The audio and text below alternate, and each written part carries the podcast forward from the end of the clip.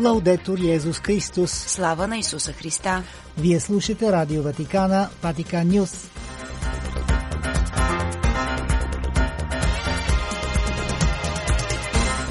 Какво ще чуете в предаването на 22 октомври? Светият престол и Китай подновиха временното споразумение за назначаването на епископи. Църквата в Азия, вслушваща се в духа, продължава работата на Федерацията на азиатските епископски конференции. Русица Златева с най-важната информация за пастирският живот в Никополската епархия. Отец Йоан Хаджиев коментира евангелският отказ за 30 обикновена неделя през годината.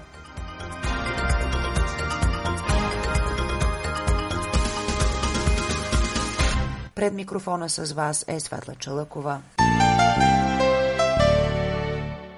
Светият престол и Китайската народна република след подходящи консултации и оценки се съгласиха да удължат с още две години валидността на временното споразумение за назначаването на епископи, подписано на 22 септември 2018 и подновено за първи път на 22 октомври 2020 година.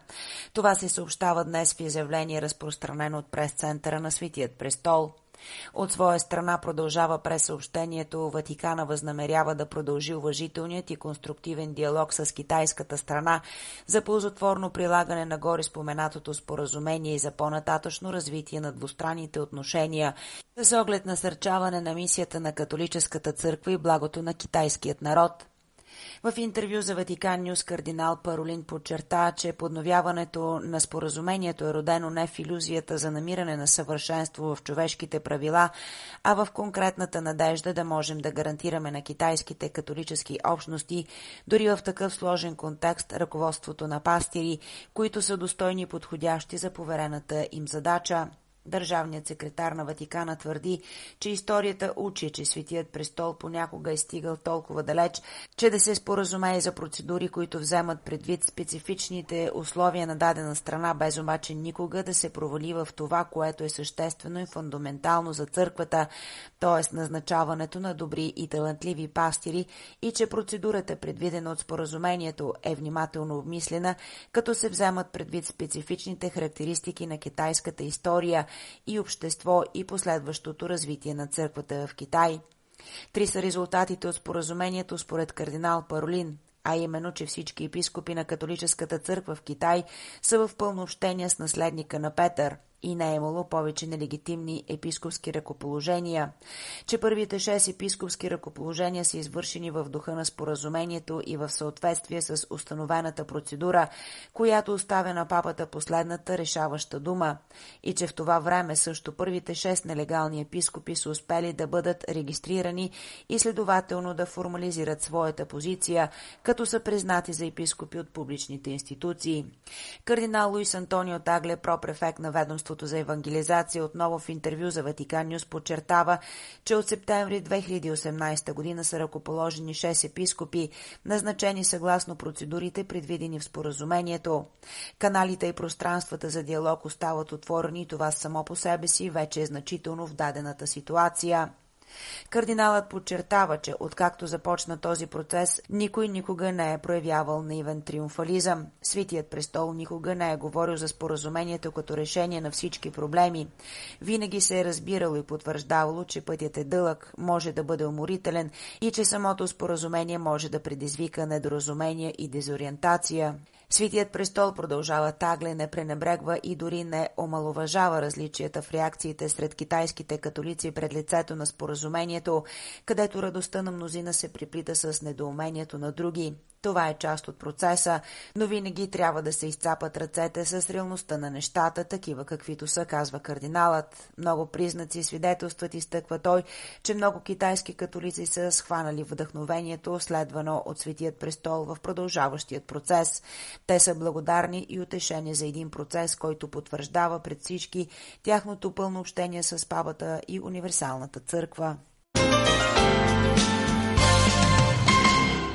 Федерацията на азиатските епископски конференции чества 50 години дейност, празник, който преминава под знака на диалога в Банкок, където се провежда Генералната конференция, в която участват делегати от 29 страни, за да начертаят пъти на църквата в този голям регион на света.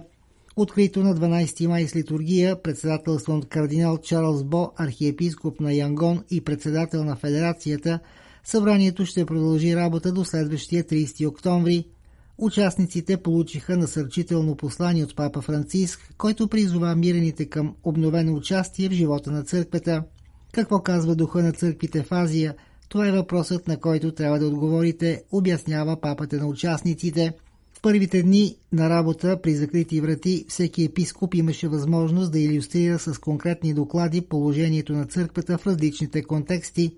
На 13 октомври делегати от Шри-Ланка, Пакистан, Бангладеш, Бруней, Непал и общностите на трите различни обреда в Индия взеха думата.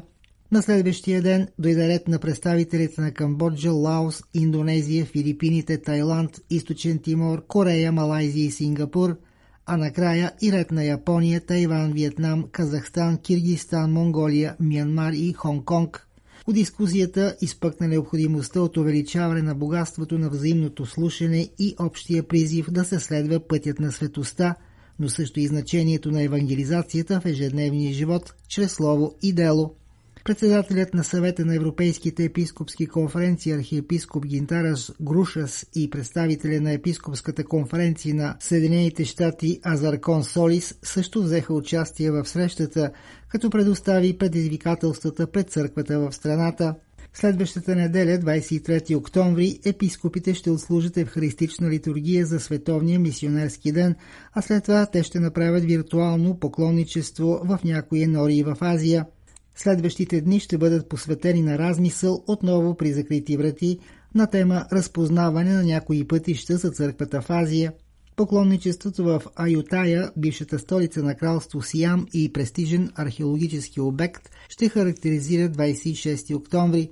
Конференцията ще бъде закрита на 30 октомври в катедралата на Банкок с заключителен документ и евхаристийна литургия – Вести от света и католическата църква. Със седмичния преглед на събитията в Никополската епархия слушаме Русица Златева. По покана на Епископската конференция на католическата църква в България на 22 и 23 октомври в нашата страна е негово високо преосвещенство кардинал Леонардо Сандри, префект на дискастерия за източните църкви. Поводът за високото посещение е отбелязването на 20 години от апостолическото посещение на папа Йоан Павел II и 3 години от апостолическото посещение на папа Франциск в България. Епископът на Никополския диоцес Монсеньор Страхил Каваленов е в София и участва във всички планирани събития от посещението на кардинал Сандри – на 19 октомври в нашата епархия бе отбелязан литургичния празник на Свети Павел от Кръста, основател на конгрегацията на отците пасионисти и патрон на катедралата в Русе. Молитвена деветница в чест на светеца бе отслужена в енория Непорочно зачатие на Дева Мария в село Ореш.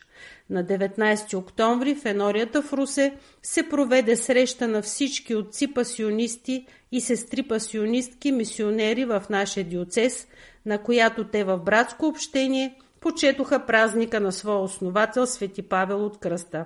На 20 октомври се навършиха 16 години от кончината на отец Йосиф Минчев, пасионист, свещенослужител в Никополска епархия, ръкоположен за свещеник лично от блаженият епископ Евгений Босилков, мъченик за вярата. Отец Йосиф е роден в Белене на 15 ноември 1923 година. Към духовното звание го потикват неговите майка и баба, две дълбоко религиозни жени. През есента на 1937 година той постъпва в духовната семинария в Свищов. Точно когато трябва да замине да учи в Холандия, избухва Втората световна война. Вземат го войник и дори е изпратен за няколко месеца на фронта. Отец Йосиф учи висше богословие в семинарията на отците пасионисти в Русе. Ръкоположен е за свещеник на 1 ноември 1951 година от епископ Евгений Босилков в град Белене. Бил е енорийски свещеник в Малчика, Русе, Гостиле и Свищов. От 1998 до 2006 година е капелан на манастира на сестрите бенедиктинки в село Царев Брод. На 19 октомври 2006 г. в болницата в Шумен отец Йосиф изпада в кома, а на 20 октомври преминава в дома на отца. По негово желание той е погребан в родния му град Белене. Възпоменателна литургия в негова памет бе отслужена за него в четвъртък в църква Рождение на Блажена Дева Мария в Белене. На 29 октомври в епископската резиденция в град Русе ще се проведе пасторален съвет на Никополския диоцес. В него ще вземат участие епископът на епархията Монсеньор Страхил Каваленов и всички членове на пасторалния съвет на диоцеза. За Ватикан Нюс предаде Русица Златева.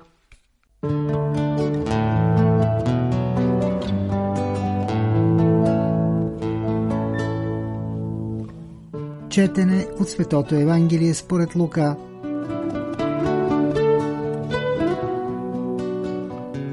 По това време на уния, които бяха убедени в себе си, че са праведни и презираха другите, Исус каза следната притча. Двама души възлязоха в храма да се помолят, единият фарисей, а другият митар. Фарисеят, като се изправи, молеше се в себе си така – Боже, благодаря ти, че не съм като другите човеци, грабители, неправедни, прелюбодейци и особено не като той амитар. Постя два пъти в седмицата, давам десятък от всичко, що придобия. Амитарят, като стоеше издалеч, не щеше нито очите си да подигне към небето, но удреше се в гърди и казваше Боже, бъди милостив към мене грешника. Казвам ви, че той е отидал дома си оправдан повече, отколкото оня, понеже всеки, който превъзнася себе си, ще бъде унизен, а който се смирява, ще бъде въздигнат. Това е Слово Господне.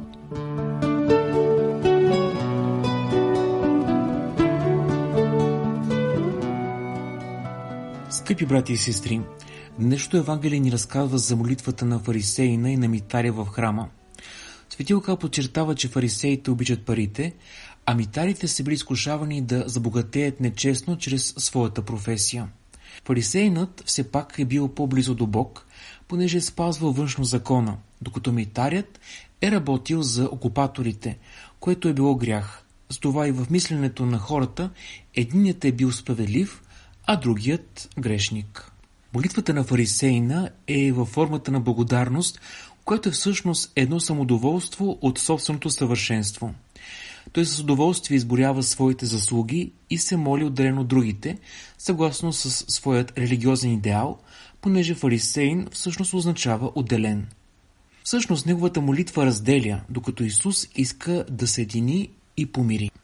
Митарят влиза в храма само с тежестта на греховете си, няма никакви заслуги. Моли за прошка, понеже вяра в Бог, който спасява, понеже знае, че гдето се умножи грехът, преумножи се благодатта. И затова Бог го оправдава и му прощава. Но това не е някаква прищявка или вендета на Бог, а само едно показване на истината за всеки един от нас. Който се превъзнася, заблуждава сам себе си, а този, който се смирява, разбира своето мизерно положение и има силата да вярва, че Бог може и иска да го въздигне, както казва и Дева Мария пред света Елисавета. Амин. Слава на Исуса Христа! Лаудетур Йезус Христос!